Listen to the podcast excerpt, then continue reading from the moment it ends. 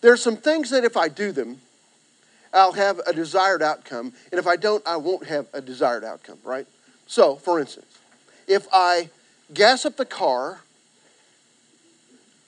but I don't check the oil and the water, the car will eventually die. My dad used to say, um, you check the oil and the water, the gas will take care of itself. okay, right? Now, if, if I uh, visit the doctor, but I don't take his advice, eventually I'm going to die. He gives me medicine, says, take this, you'll get better, and I don't take it, then I wonder why I don't get better, and okay. I, I um, uh, the guys who spend a little bit of Tuesday morning with me uh, know I've, I've kind of told this story to them before, but I watched a guy uh, for months who, when the, when the wellness center was right out here, I watched this guy. I would see him every Tuesday morning at 6.30 when I walked in, and he was, he was, I know he told his wife when he left the house, I'm going to work out. Never saw him break a sweat, and he was usually had a donut in his hand. and I wonder if he was saying to his wife, I can't understand why I'm gaining weight, okay? Because the truth is, if you go to the gym, but you only enjoy the fellowship and donuts there, then you're probably going to gain weight. Okay? Uh, it's just kind of, it's the law of things, right? We're going to see today in our study of 1 Corinthians 13, which is, uh, you know, incredibly familiar, and it's hard to teach on a familiar passage, but uh, we're going to see some things that will allow us to kind of connect the dots, I think. Now, let me give you just a little bit of, little bit of background.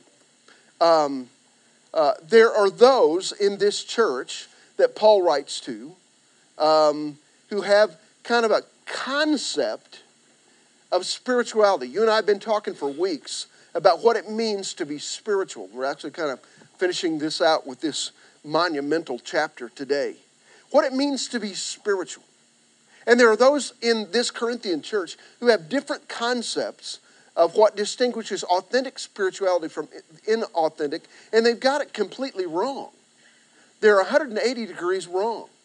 And so Paul's going to kind of call them out on it, and he's doing that in chapter 12 and also in chapter 14, and he stops off along the way to give this, you could call it a song, couldn't you? It reads almost like a song to talk about the idea here um, of what is really important. Its conceptualization really is grounded in the most essential expression of God's character, and that is love. Read 1 John 4 19, and you're going to hear the Bible say that God simply is love. Now, the Christians to whom Paul wrote this letter uh, in 1 Corinthians had come to equate knowledge with spirituality, or they had come to equate some particular kind of dramatic uh, gift or expression with spirituality. But the, Paul's going to ask kind of the questions implied here. Do such things make a person more spiritual? And Paul's answer is a qualified no. If these gifts by themselves, they don't really make a person spiritually superior, superior. In fact, the idea of spiritual superiority is contrary to what it's all about. Um, and so Paul offers this extended lyrical discourse on godly love in 1 Corinthians 13. And uh, in many respects, even though it's not the last chapter of this little letter, it is certainly the climax of the letter, you could argue. And so let's get into the text a little bit. Bob, you're wearing loving purple today. So let's go to 1 Corinthians 13. Would you read the first three verses? They're going to set the tone for it.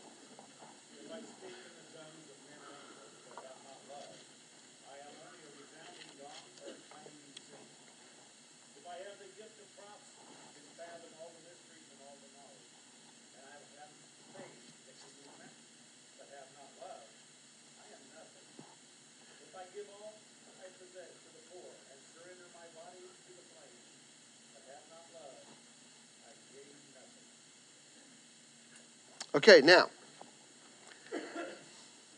I think what Paul's dealing with here, I, have read this concept this week and it's kind of resonated with me. Okay? Uh, he begins to kind of deal with defining love a little bit. He's going to define it a little more later, but uh, more, more specifically later.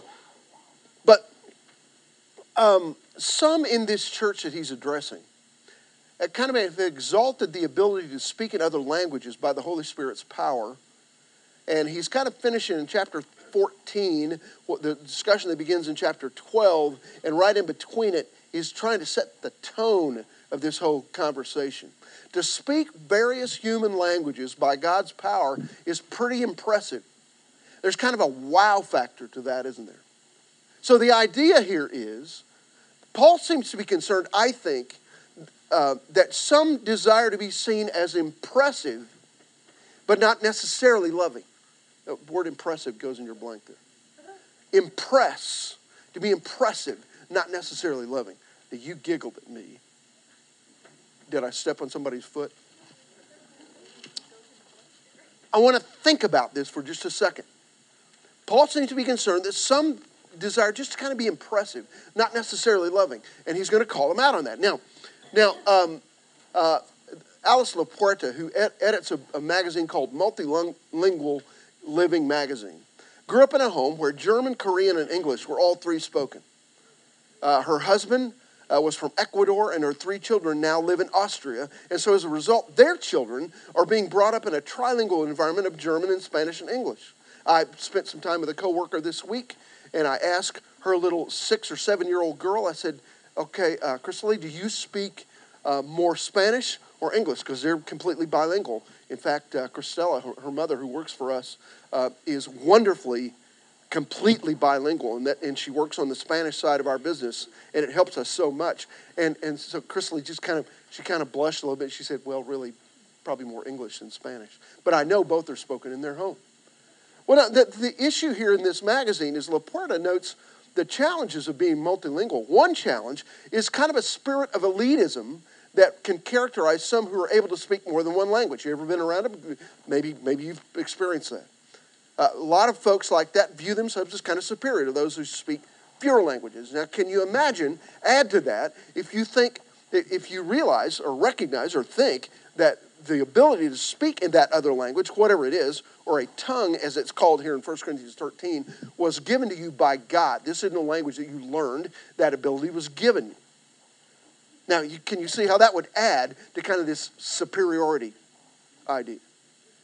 So the idea is uh, that uh, Paul's calling out is this kind of need to impress, and he's saying, you know what? If you can do all of these things, but you don't have love in your life and love in your heart, then you might as well, instead of talking, you might as well go. And we've got one of these back in the orchestra room backstage here at Crossings. If you'd like to hear what it sounds like, you can take a big mallet and hit a gong, and it'll do about as much good. Isn't that what he says? Okay? It's like handing a three year old a set of cymbals and saying, go to it. That's what he says. It carries about as much value. By the way, put your earplugs in if you're going to try that last experiment, okay? Okay? Now, the need so many people have, so many of us, and me included sometimes, is to impress. And, and Paul's going to kind of blow the lid off of this in this chapter. All right? Now, let's look at verse uh, 2 for just a second. There are three gifts that are mentioned here. Uh, and they're all, okay, uh, it's kind of, we're going to kind of be put in, in um, going to help put them in perspective. Go with me back to 12. So if your Bible's like mine, just look across the page. Verse 8.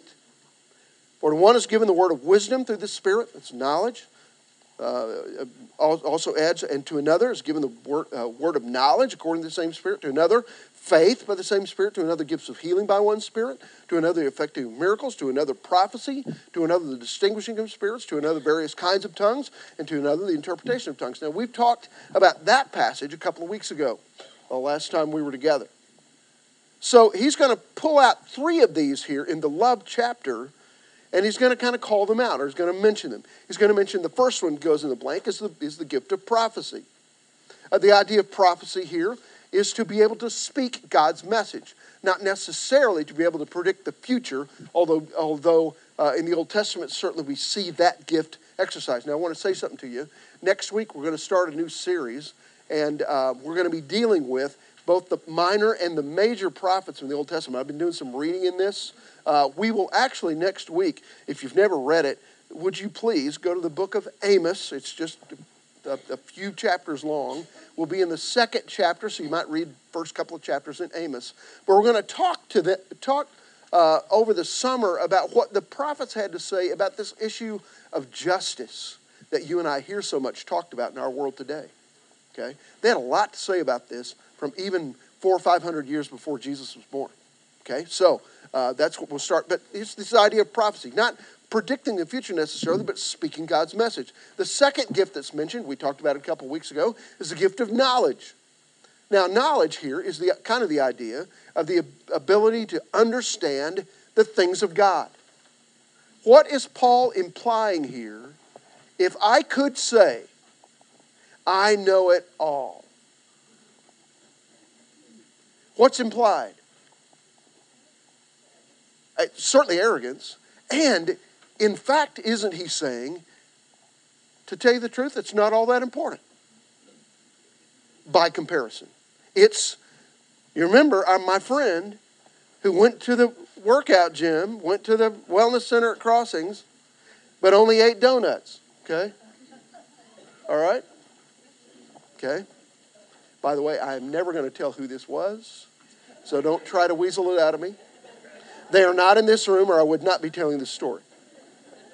All right, now, okay, so knowledge, the ability to know things. And then the last one that's mentioned here in chapter 13 is the gift of faith. And we talked about that a few weeks ago, that that wasn't talking about saving faith, that which brings me to Christ, but we're talking about here uh, an exceptional faith that uh, allows a person to be firm, strong in hard times. And those kind of persons inspire us. Now, we all need to have faith in hard times, but this is a kind of faith, uh, this is a kind of exceptional faith that it's expressed and, and, uh, and uh, uh, demonstrated by the kind of people that I want praying for me when I'm going through a tough time. Okay? All right. So, uh, prophecy and knowledge and faith are mentioned here. And the, and the truth is that all of these are in the power of the Holy Spirit. It's kind of the idea. Um,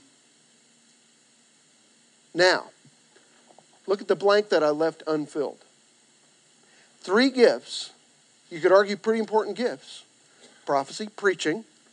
Uh, Matt and I walked for a minute today, and I said, Are you preaching today? And I had listened to his message from last week, which was stellar. I mean, what a great connection to, to Memorial Day weekend and all the baptisms last weekend. Um, but I could have the ability to preach, or I could know it all, or I could have a faith that even Jesus says could move mountains. And the truth is, and here's, I'm going to fill in the blank up, upstream now. These three gifts are mentioned here. Every one of them are useless without love. They're just unimportant. As to be laughable, Paul's going to kind of say here. Now, verse 3 is kind of interesting. And by the way, if you're reading in the NIV, somebody read the NIV to me, verse 3.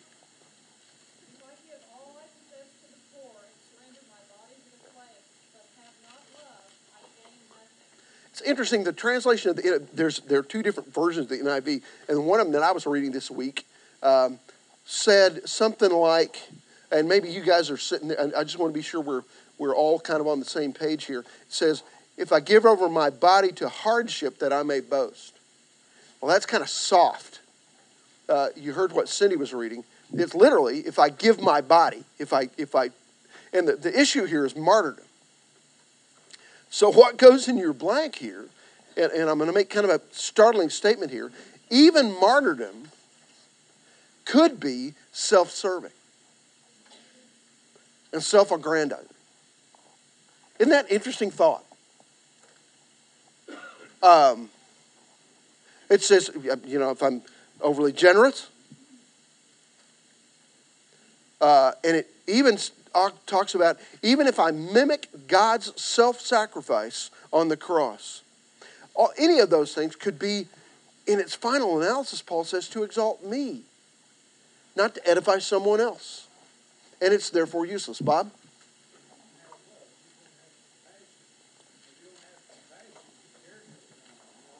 Yeah.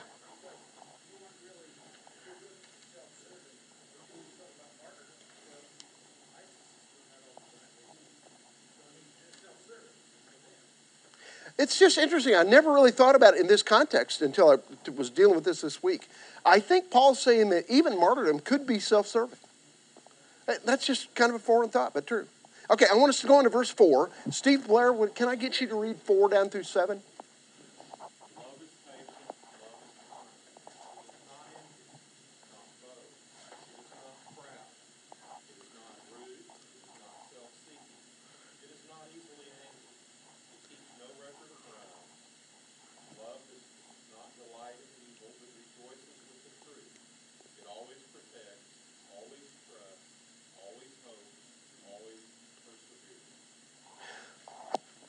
Such beautiful, poetic, and appropriately applicable language, right? Now, let me, I, I want to just walk you through. Go back to chapter 4. Your outline says 46 6. Good luck finding 1 Corinthians 46. Okay? That should be 4 6. My, I, I was typing with my thumbs, evidently, right there. Um, 1 Corinthians 4 6. You know, there's certain things that a spell check won't pick up, right? And um, I did read the outline, but I missed that. 4 6, let's start there. I want you to kind of see if you can glean what Paul seems to be preoccupied with here.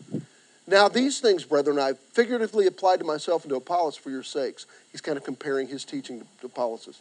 So that in us you may learn to exceed, uh, to exceed what is written, so that no one of you will become arrogant in behalf of one against another. Okay? Now go over to uh, go down to verse 18, 19, same chapter, chapter 14. I was chapter 4.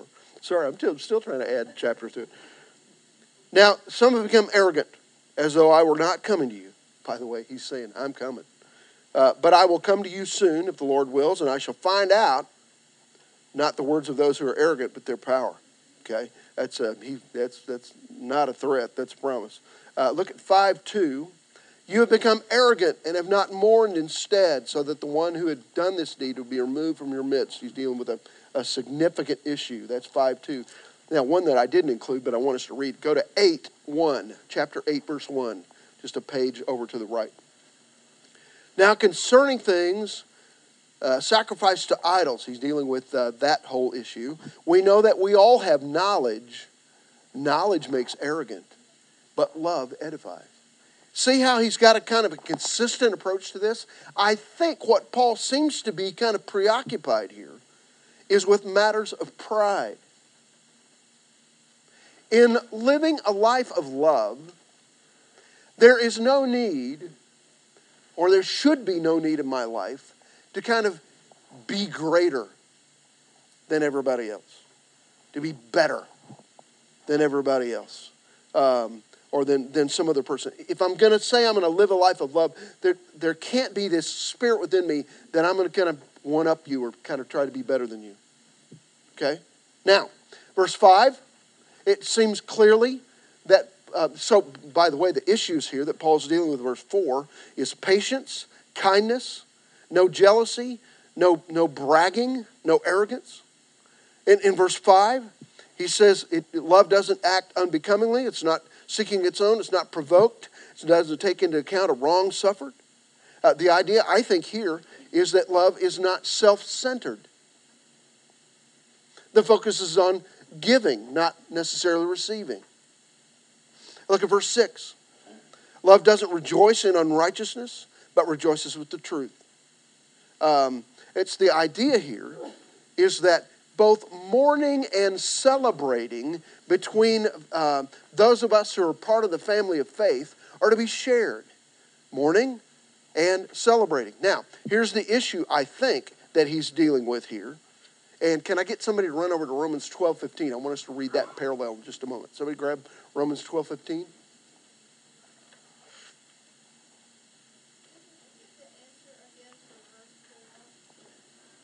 sure. Paul seems to be preoccupied with matters of pride, or you could put arrogance in that blank. Okay? Uh, verse 5 uh, love is not self centered. The focus is on giving, not receiving. Okay. Now, in 6, we're dealing with the sharing of both mourning and celebrating. Otherwise, if I, if I don't adopt this approach to life, um, then um, maybe I could have a resentment to the good things that happen in your life. Why hasn't that happened to me? That ever happened to you? Or someone around you? Wow, he got a promotion. Well, ha ha ha. What's the matter with me? Am I chopped liver? Okay. A failure to be able to celebrate when somebody else is celebrating. And one of the, one of the hallmarks here of the kind of spirit led love that, that this life that Paul is talking about is I can celebrate with you when something good is going on in your life. There's another side of this coin, and this is a particularly heinous side of the coin. It's the one where I Celebrate because you're going through hard times. None of you have ever done this. Right? I, I care. None of you have ever done this. But it's the idea of, well, I guess he finally got his. And we're not talking about a promotion there, okay? Oh, yeah, well, you know, whatever goes around comes around. Haven't we, a lot of us said something like that, or at least had that thought? Okay? Um, do what? Say it again. You reap what you sow. And, and I'm celebrating that, Wayne. That's the idea. It's the uh, uh, may the bird of paradise Flap your nose, you know, kind of deal. You know that song? May an elephant caress you with his toes. May your wife be blessed with runners in her hose. Okay. You don't know that song? It's like I'm celebrating your misfortune. John, this would, it would, my, my life, my heart has gone out to the folks in Wimberley, Texas this week. It's just been a horrible, horrible uh, situation. But I could be strictly Oklahoman and say, well, Texas had it coming to them. I'm just, I wouldn't dare do that because my heart is going out to these people. But the idea is, don't we occasionally, to even to people close to us, we both are in the position of not wanting to celebrate what they're currently celebrating. And sometimes even going as far as to celebrating their misfortune. Now, Romans 12 15. Did anybody go there? Thank you, Wayne.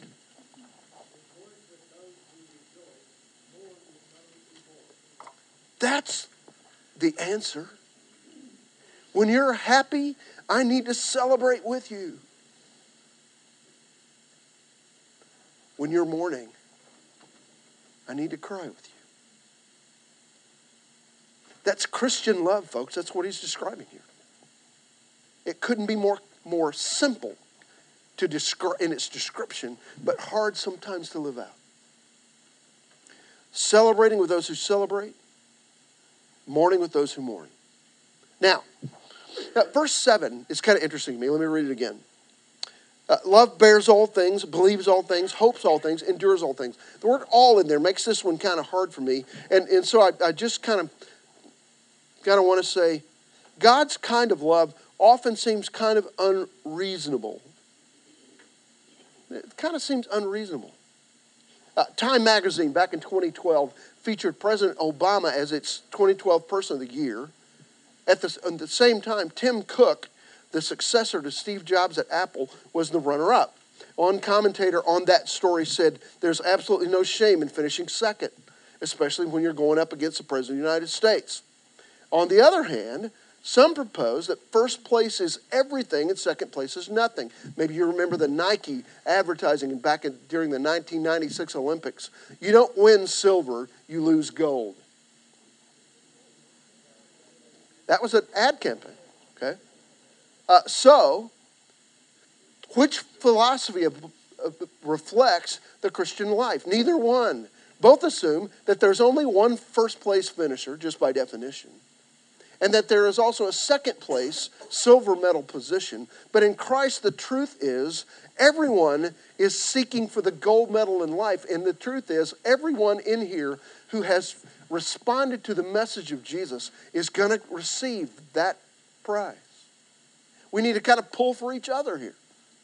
So it just kind of becomes hard to deal with. A silver medal doesn't exist in Christianity, only gold.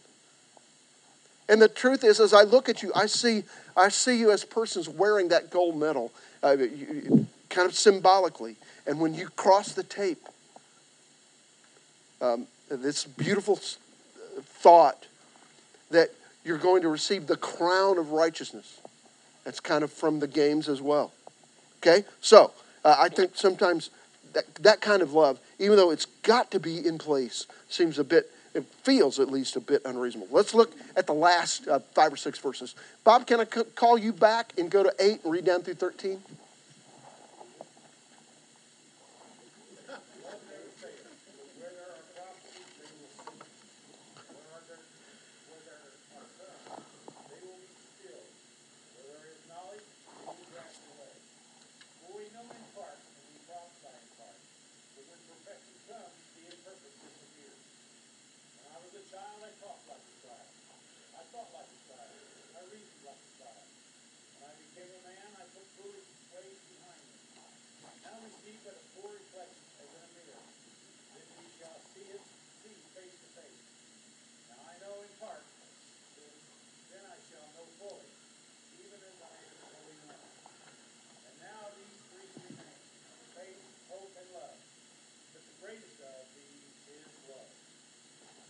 Okay, i have got about five minutes, so stick with me as I play this.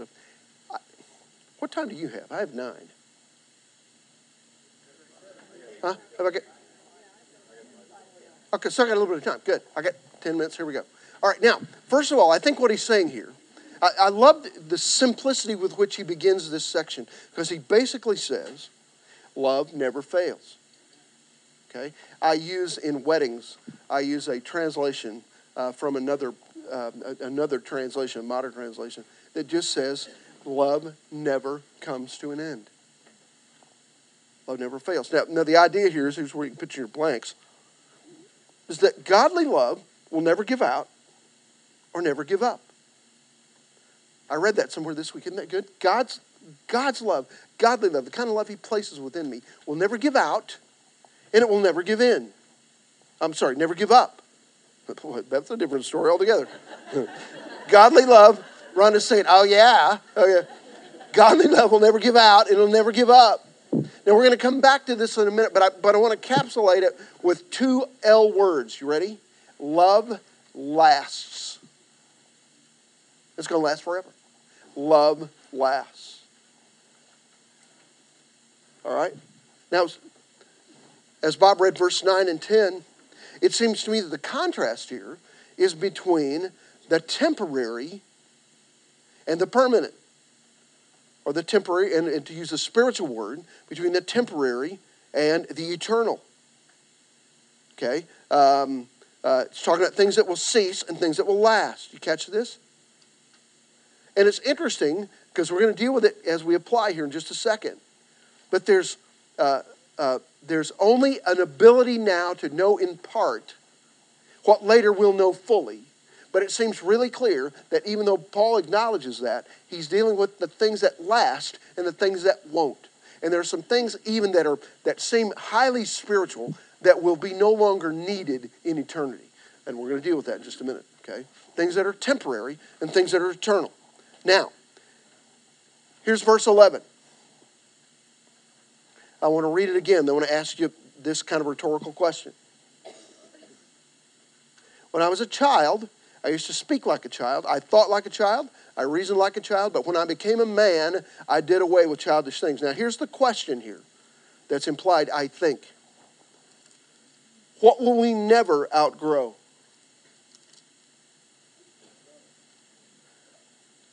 That's got to be the answer. Look at 3 2. He says, I gave you milk to drink, not solid food, for you are not yet able to receive it. Indeed, if indeed now you're not able. So there are some things that I'm going to outgrow. There, there are some things, um, uh, I, I, began to think this week about things that I um, uh, have outgrown. I've outgrown being fed. I can do that fine on my own. Thank you. And if you look at me, you can say, yeah, you're doing a little too well at it. I can feed myself. Silas, my little one year old, is still having need a little help with that. Although, by the way, if you put cut up some stuff and put it on his little tray, and it doesn't keep coming fast enough, he's going to let you know that he is discouraged about that little issue. Okay, so he's learning to feed himself. I, I don't any longer need anybody to feed me. I've outgrown that. Second, I've outgrown. Interestingly, I think uh, I lived on a bicycle the first, you know, nearly 20 years of my life. I got on a bike in Michigan a few weeks ago, and I thought I was going to, uh, I don't know, I just thought, when did I forget how to ride a stinking bike? I was scared to death. Maybe you can outgrow riding a bike. I don't know. Now, Jim Brown, I know, I know, I know. You live on a bicycle, right? But, but okay. And, and Fonda, you guys, do you still have the twin bicycle, the bicycle built for two that you ride? Uh, okay, uh, you guys have not outgrown riding a bike. Maybe I have. I don't know. Okay. Uh, evidently, evidently, if you look at your teacher, you can outgrow your hair. I, I guess your need for hair. Uh, my daughter, many of you have commented actually to me this week. My daughter has had placed a 1980 circa 1981 or 82 picture of Rhonda and me on Facebook in the last recent days. You know, that's not what Facebook's for, Sally. and I've had so many comments about what happened to your hair. Evidently, I've outgrown the need for hair. Terry, you're there with me, aren't you? Okay, all right. But, Wayne, you got it right. There are some things, there's one thing, he says, we're not going to outgrow the need for. Now, uh, let me apply this at the end just by filling in your blanks at the, at the bottom. I think in verse 12 and 13, he is saying, I, I'm pretty sure, faith will no longer be needed in heaven because faith will become sight. Isn't that a beautiful thought? Faith is going to become sight. I won't have a lick a need for faith. That wonderful gift that's described earlier and that was described in chapter 10. I won't have any need for faith because my faith will then be sight. Isn't that a wonderful thought? Sight. My faith will become sight. I will see what I can only have faith to see one day, including Jesus face to face. All right? I'll see loved ones that have gone on before. My faith will become sight. Secondly, he mentions faith, hope, and love, right? Hope will be fulfilled. Uh, if your hope is built in nothing less than Jesus' blood and righteousness. You know that old song, Solid Rock? If my hope is there, then um, I will never have to say again in eternity. I want you to think about this. I hope so.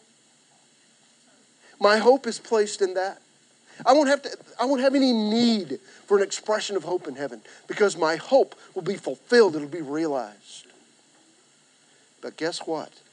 And those two things that are so much a part of our everyday living today I have faith in Jesus Christ, I have hope in an eternal life with Him forever. Okay? Faith will become sight, hope will be fulfilled, they'll no longer be needed, but love will remain forever. Forever. Now, I want to say this in closing. No one can make you more loving. I, you know, started thinking about why am I not as loving? No one can make you more loving. But God, you're not off the hook, by the way, but God can make you loving. As He places His Spirit within you to love through you. I think that's what he's trying to say in this whole book.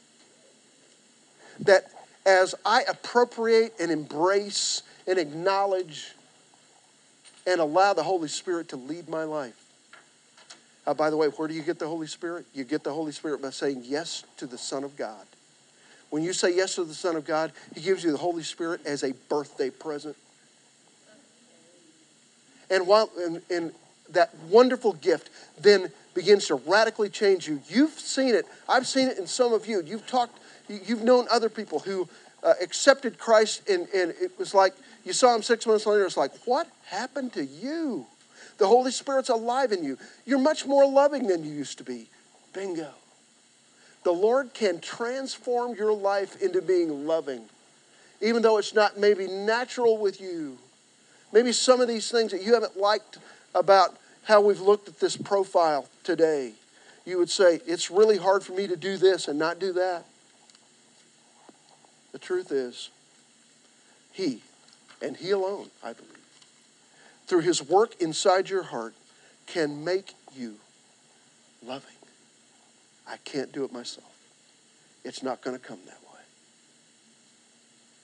Faith won't be needed there. My faith will be sight. My hope will be realized, fulfilled. But love will last forever. Would you live in it today? God bless you. See you next week. We're going to go to Amos next week. Good luck finding that one.